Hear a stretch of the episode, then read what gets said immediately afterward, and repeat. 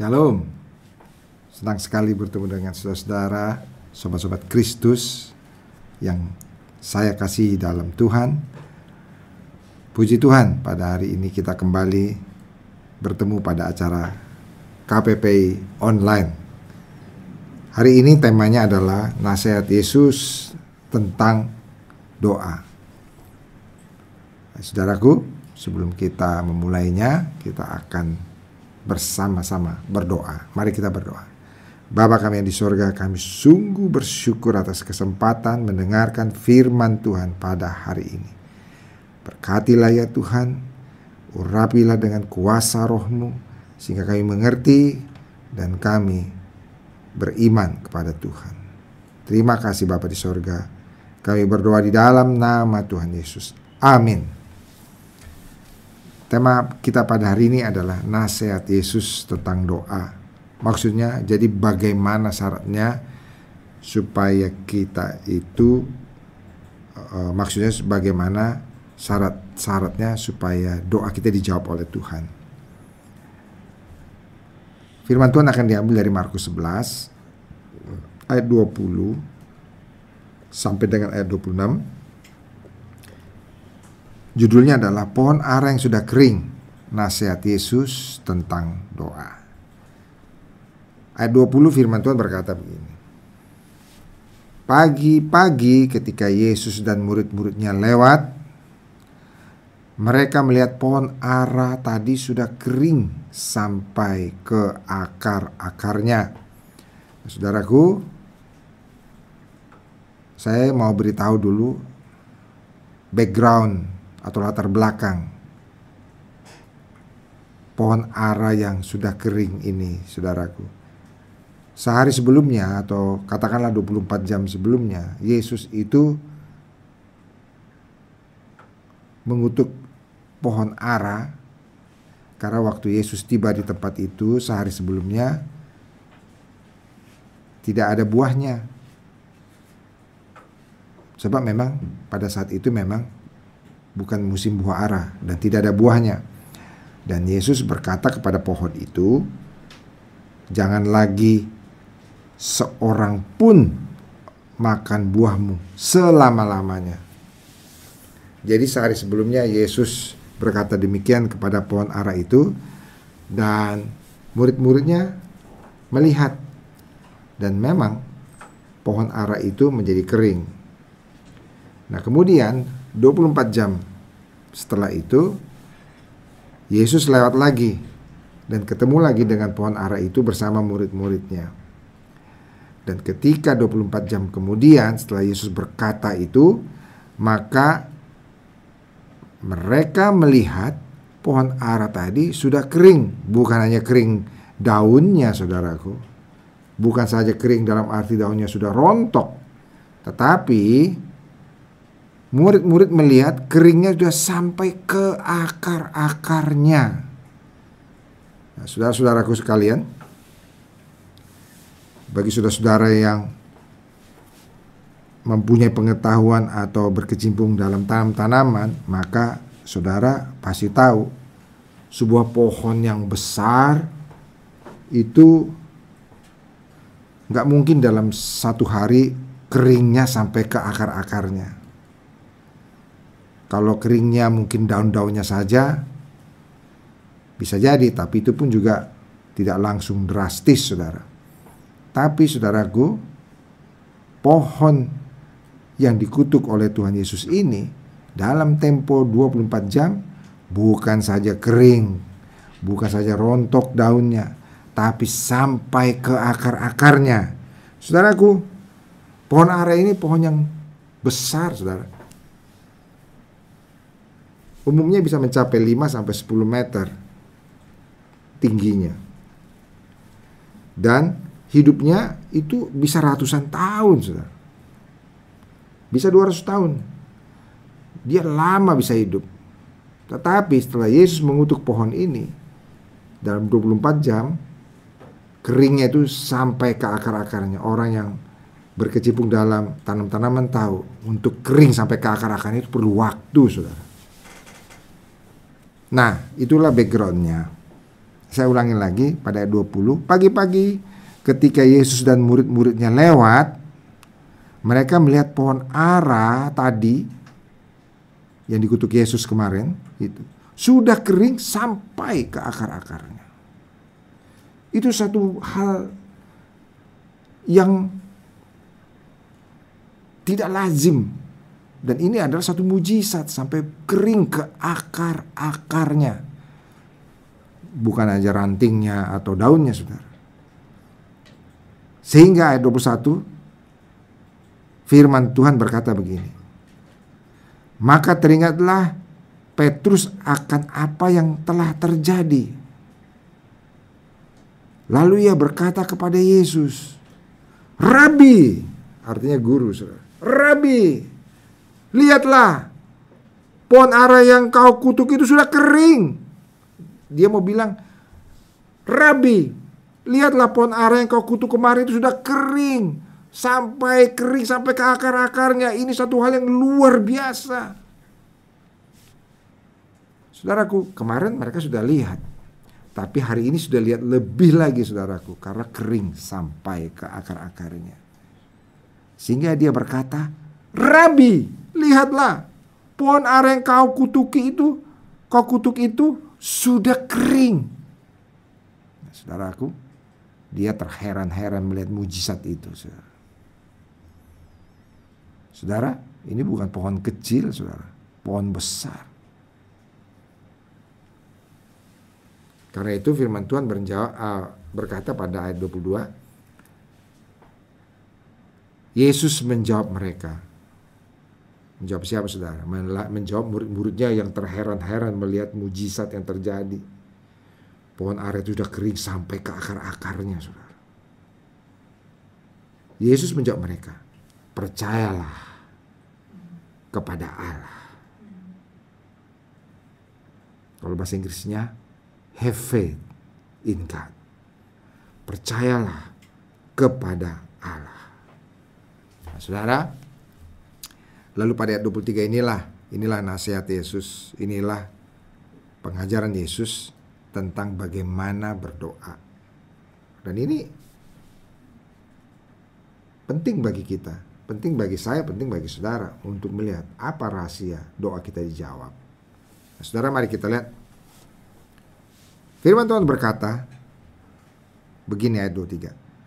Aku berkata kepadamu, aku di sini Yesus, Sesungguhnya barang siapa berkata kepada gunung ini, peranjaklah dan tercampaklah ke dalam laut.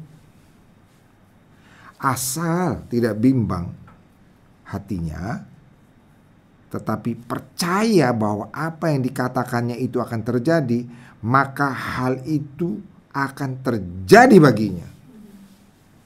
Saudaraku, itu perkataan Yesus, sudah, bukan perkataan saya. Yesus itu, saya yakin ini bukan figuratif atau simbolik, saudara. Tapi ini benar-benar, saudara. Kalau kita percaya, gunung pun bisa pindah. Ini benar-benar, literally, benar-benar. Saya percaya ini yang Yesus katakan benar bisa terjadi. Asal apa, saudara? Asal orang yang memerintahkan gunung itu ke laut betul-betul percaya dalam hatinya. Maka itu akan terjadi baginya. Ini perkataan Yesus, saudara. Lalu kemudian Yesus mengajarkan step berikutnya. Mungkin murid-muridnya juga terkejut mendengar perkataan ini. Sama seperti kita juga mungkin terkejut mendengar perkataan ini. Tapi yang berkata ini Yesus. Orang yang memang kredibel dan reputable. Maksudnya orang yang memang terpercaya, yang memang terbukti bahwa dia memang sanggup melakukan mujizat. Saudara, kalau saya ngomong begini, ya saya nggak kredibel, saudara. Saya nggak terbukti dapat melakukan mujizat. Mengeringkan satu daun saja saya nggak bisa. Apalagi mengeringkan satu pohon ara yang besar yang bisa hidup ratusan tahun dalam satu hari kering dan dalam 24 jam akar-akarnya pun kering saudara. Tapi yang berkata ini Yesus. Jadi mari kita pikirkan baik-baik. Yang berkata ini orang yang terpercaya, saudara. Yang memang melakukan mujizat dalam hidupnya di dunia ini. Nah, saudara, dia berkata gini. Karena itu aku berkata kepadamu, apa saja yang kamu minta dan doakan, percayalah bahwa kamu telah menerimanya, maka hal itu akan diberikan kepadamu. Itu rahasianya, saudara. Apa saja yang kamu minta dan doakan, percayalah bahwa kamu telah menerimanya. Maka hal itu akan diberikan kepadamu. Mungkin saudara ingat 10 orang kusta yang berteriak dari jauh untuk disembuhkan sama Tuhan Yesus. Lalu Tuhan Yesus, Tuhan Yesus bilang, Tuhan Yesus tidak menjawab mereka, hanya berkata dari jauh, pergilah kepada imam. Perlihatkan dirimu sudah sembuh. Dan mereka semua pergi, padahal belum terjadi apa-apa. Tapi mereka percaya telah menerimanya, saudara. Padahal belum terjadi apa-apa. Tapi karena mereka percaya, mereka bertindak berjalan, di tengah jalan sembuh semua, saudara. Nah, saudaraku sekalian, itulah yang Tuhan katakan. Apa saja kamu minta dan doakan, percayalah kamu telah menerimanya, maka akan diberikan kepadamu. Amin saudara. Dan saudara ini yang berkata adalah Yesus. Anak Allah. Yang turun dari surga. Yang memang berkuasa. Orang mati saja bisa dibangkitkan oleh dia. Dia saja bisa berjalan di atas air dia saja dapat membuat lima roti dan dua ikan bisa kasih makan lima ribu orang laki-laki. Belum terhitung perempuan, belum terhitung anak-anak. Hanya lima roti dan dua ikan. Dia bisa berkata dari jauh dan orang sembuh. Dan saudara-saudaraku, itulah Yesus. Yang berkata ini Yesus. Jadi kalau kita percaya apa saja yang kita minta. Percayalah kamu telah menerimanya, maka hal itu akan diberikan kepadamu. Nah, saudara-saudara, itu perkataan Yesus.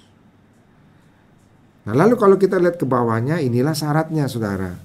Ayat 25 dan 26. Mari kita baca sama-sama. Dan jika kamu berdiri untuk berdoa, ampunilah dahulu sekiranya ada barang sesuatu dalam hatimu terhadap seseorang, supaya juga Bapamu yang di sorga mengampuni kesalahan-kesalahanmu. Tetapi jika kamu tidak mengampuni, maka Bapamu yang di sorga juga tidak akan mengampuni kesalahan-kesalahanmu. Jadi saudaraku, inilah syaratnya saudara. Jadi ketika kita berdoa, ketika kita berdiri untuk berdoa, atau kita menyiapkan hati untuk berdoa meminta sesuatu, kita harus teliti. Kalau kita memiliki dendam dan sakit hati kepada seseorang, maka saudara, itu yang akan menghalangi doa itu dijawab. Jadi saudara apa yang saudara minta kepada Tuhan pada hari ini ada syaratnya saudara sebelum saudara dikabulkan oleh Tuhan. Ampunilah seandainya ada orang yang bersalah kepadamu dan dengan saudara mengampuninya maka doa kita didengar. Nah, saudara-saudara, juga kita tidak boleh minta karena kita itu balas dendam. Ini kan hampir mirip atau uh, sakit hati. Maka kita meminta sesuatu kepada Tuhan untuk membalaskan sakit hati kita. Oh, itu tidak bisa, Saudara. Nah, Saudara-saudara, ada satu cerita uh, itu terdapat di dalam Lukas 9, saudara ya, tentang ketika Yesus mau pergi ke Yerusalem dan dia harus melewati kampung Samaria. Jadi dia harus lewat desa orang Samaria. Lalu kemudian ketika orang Samaria itu tahu, ini siapa yang mau lewat ini? Yesus. Mau ke mana dia? Mau ke Yerusalem. Oh nggak boleh, nggak boleh, nggak boleh. Karena saudara tahu orang Samaria dan orang Yahudi itu bermusuhan. Mereka melarang. Saudara, apa yang terjadi? Marahlah murid-muridnya. Saudara, ada dua orang yang sangat dekat dengan Yesus. Mereka bisa jadi sangat tersinggung karena gurunya dilarang lewat. Mereka sakit hati kepada orang Samaria ini karena gurunya tidak boleh lewat. Saudaraku, Yakobus dan Yohanes sangat cinta pada Tuhan Yesus. Karena itu, karena mereka marah sekali kepada orang Samaria ini, maka mereka bilang pada ayat 54 mereka berkata begini, Tuhan, apakah engkau mau supaya kami menyuruh api turun dari langit untuk membinasakan mereka. Mereka membayangkan seperti Elia yang berdoa minta api turun dari langit. Jadi mereka mau berdoa supaya api turun dari langit. Saya percaya mereka yakin bahwa Yesus pasti bisa melakukan hal itu. Makanya mereka betul-betul pede untuk melakukan itu. Mereka marah melihat kelakuan orang Samaria ini yang menolak Yesus untuk melewati darah itu. Sehingga mereka berkata, Tuhan apakah engkau mau supaya kami menyuruh api turun dari langit untuk membinasakan mereka? Jadi mau dihanguskan orang Samaria ini. Saudara? Tapi pada ayat 55 firman Tuhan berkata, akan tetapi ia berpaling. Ia itu siapa? Yesus. Akan tetapi Yesus berpaling dan menegur mereka. Malah mereka ditegur. Tidak dikabulkan oleh Yesus. Lalu mereka pergi melalui desa yang lain.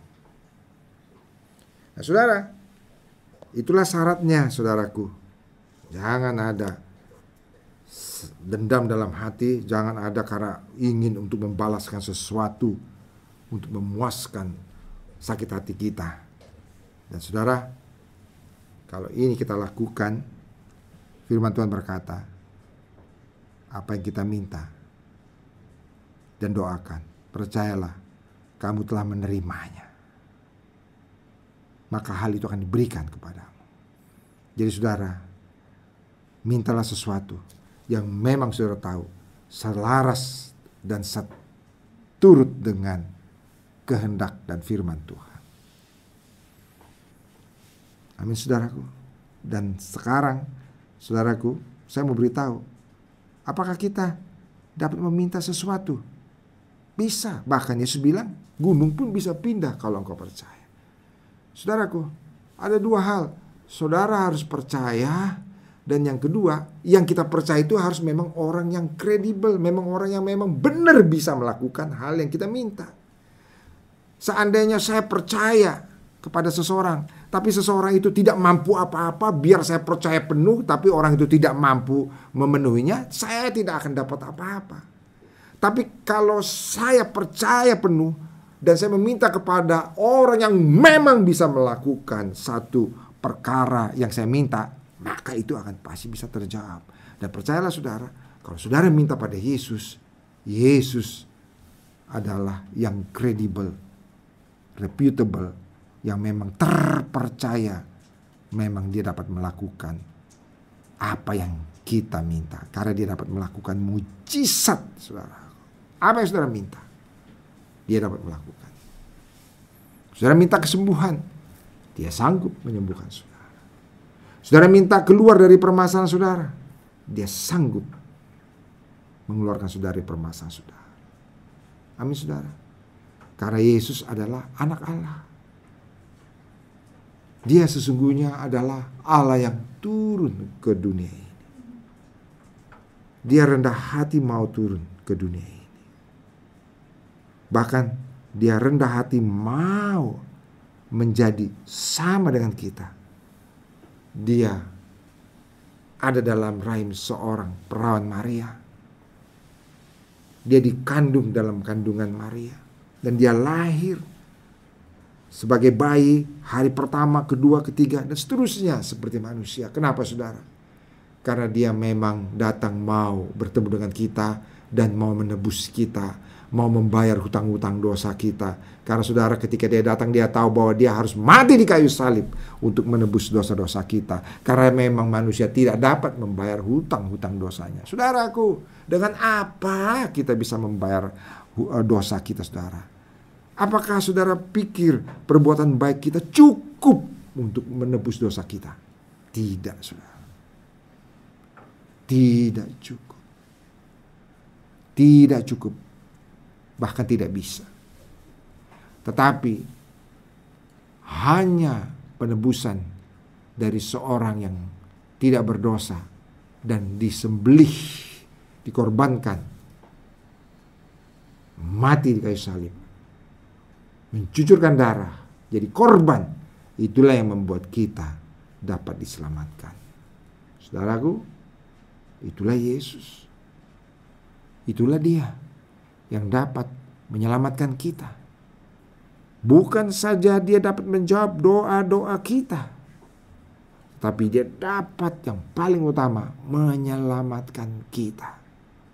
Saudaraku, tidak ada seorang pun yang tidak berdosa. Semua telah berbuat dosa. Tetapi Yesus satu-satunya yang tidak berdosa sehingga dia layak menjadi korban untuk menebus semua kita yang berdosa. Saudara, maka saudara percaya dan menerima Yesus sebagai Tuhan dan Juru Selamat pada hari ini ketika saudara mendengarkan siaran ini. Saudara tidak akan salah alamat kalau saudara percaya padanya. Saudara betul-betul akan bertemu dengan anak Allah yang sangat mengasihi saudara, yang telah kenal saudara, bahkan sebelum saudara dikandung oleh ibu saudara Bahkan pada saat engkau dikandung dalam ibu saudara, dia sudah melihat engkau dan membentuk engkau. Ketika segala segala tulang-tulang kita dan tangan kita dan kaki kita terbentuk, dia sudah melihatnya. Ketika kita lahir, dia sudah tahu dan dia tahu nama kita. Dan pada hari ini dia datang pada saudara. Maukah saudara menerima keselamatan yang diberikan oleh Yesus kepadanya, kepada kita. Firman Tuhan berkata dalam Yohanes 3 ayat 16. Karena begitu besar kasih Allah akan dunia ini. Sehingga dikaruniakannya anaknya yang tunggal. Yesus Kristus.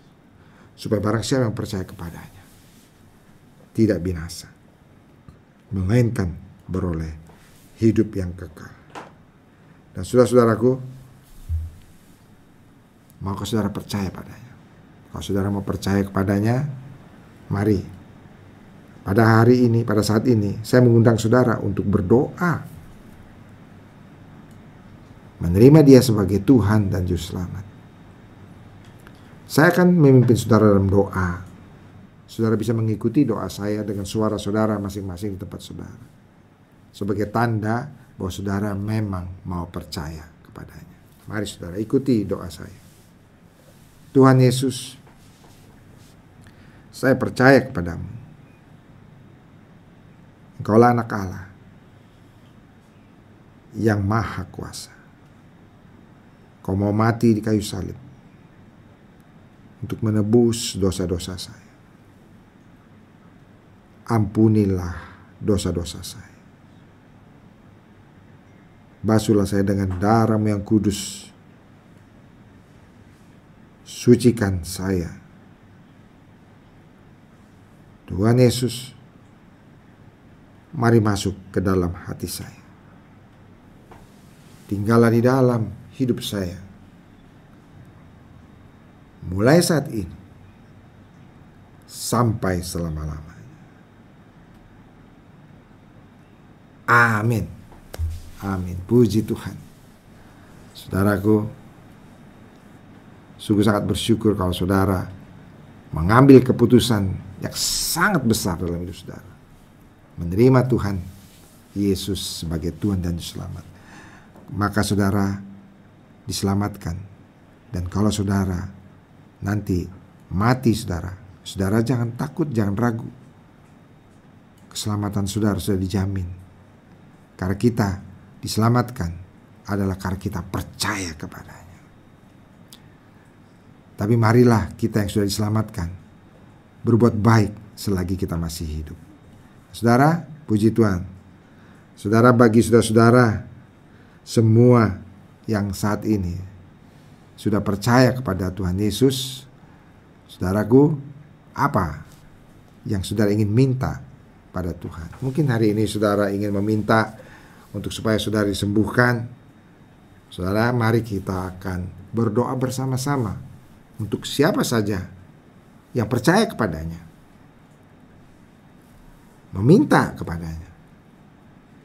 Maka percayalah dia akan memberikan. Saudara sudah dengar firman Tuhan ini. Yesus melakukan mujizat. Dia dapat mengeringkan pohon ara. Dan dia mengajarkan kepada murid-muridnya. Percayalah kepada Allah. Have faith in God. Percayalah kepada Allah. Have faith in God. Percayalah kepada Allah. Percayalah kepada Tuhan. Apa yang kamu minta, kalau kamu percaya, maka kamu akan menerimanya. Gunung pun bisa tercampak dan masuk ke dalam laut kalau kamu percaya. Nah, saudaraku, sekarang mari bagi saudara-saudara yang rindu untuk didoakan untuk kesembuhannya, ingatlah saudaraku, Yesus yang adalah Tuhan yang berkuasa yang sanggup melakukan mujizat. Pohon ara aja sanggup dia keringkan saudaraku. Dia dapat membangkitkan orang yang mati, menyembuhkan orang sakit, melakukan mujizat, menghentikan badai di tengah danau, saudara. Dia pasti dapat menyembuhkan saudara. Nah, saudara-saudara, bagi saudara-saudara yang ingin didoakan, mari sebelum kita berdoa bersama-sama kita membaca terlebih dahulu dari Yesaya 53 ayat 5. Firman Tuhan yang berkata seperti ini. Tetapi dia tertikam oleh karena pemberontakan kita. Dia diremukkan oleh karena kejahatan kita. Ganjaran yang mendatangkan keselamatan bagi kita ditimpakan kepadanya. Dan oleh bilur-bilurnya kita menjadi sembuh. Saudaraku, Siapa yang dimaksud di sini yang menderita ini, yang tertikam dan diremukkan dan dihajar, saudaraku, dan segala hajaran ditimpakan kepadanya supaya kita diselamatkan. Ini adalah Yesus. Saudaraku, Yesus bahkan menderita sampai mati di kayu salib. Dan saudara, firman Tuhan ini juga berkata dan oleh bilur-bilurnya kita menjadi sembuh. Saudara-saudaraku sekalian, mari saudaraku sekalian. Firman Tuhan ini berkata, oleh bilur-bilurnya kita menjadi sembuh. Ya. Oleh bilur-bilurnya kita menjadi sembuh. Apa bilur-bilur saudara? Bilur-bilur ada bekas cambukan yang diterima oleh Yesus sebelum dia disalibkan. Dia disiksa oleh tentara Romawi. Siksaan yang sangat sangat sangat sakit saudaraku. Dia dicambuk saudara sedemikian rupa berkali-kali sehingga akhirnya tubuhnya berbilur. Tetapi firman Tuhan berkata oleh bilur-bilurnya kita menjadi sembuh.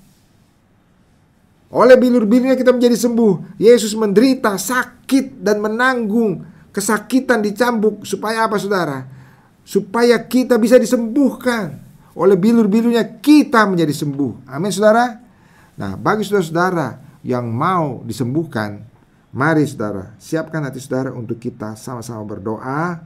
Saudara, bisa saudara tumpangkan tangan di tempat di mana saudara sakit. Kalau saudara sakit uh, pada jantung atau saudara sakit COVID atau sakit kanker payudara, saudara tumpang tangan pada dada saudara.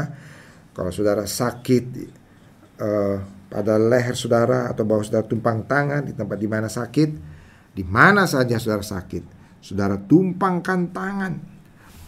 Percaya kepada Yesus. Dan kita meminta kepada dengan iman. Dan percaya oleh bilu-bilu kita disembuhkan. Mari saudara.